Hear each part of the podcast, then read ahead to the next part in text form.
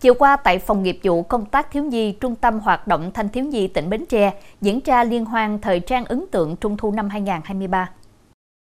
Liên hoan thời trang ấn tượng Trung thu năm nay thu hút 10 đội tham gia là học sinh khối tiểu học và trung học cơ sở trên địa bàn tỉnh. Các đội hóa trang thành những nhân vật như chú Cuội, chị Hằng, Thỏ Ngọc, kết hợp với phần biểu diễn thuyết trình tự thiết kế trong thời gian tối đa 5 phút một đội.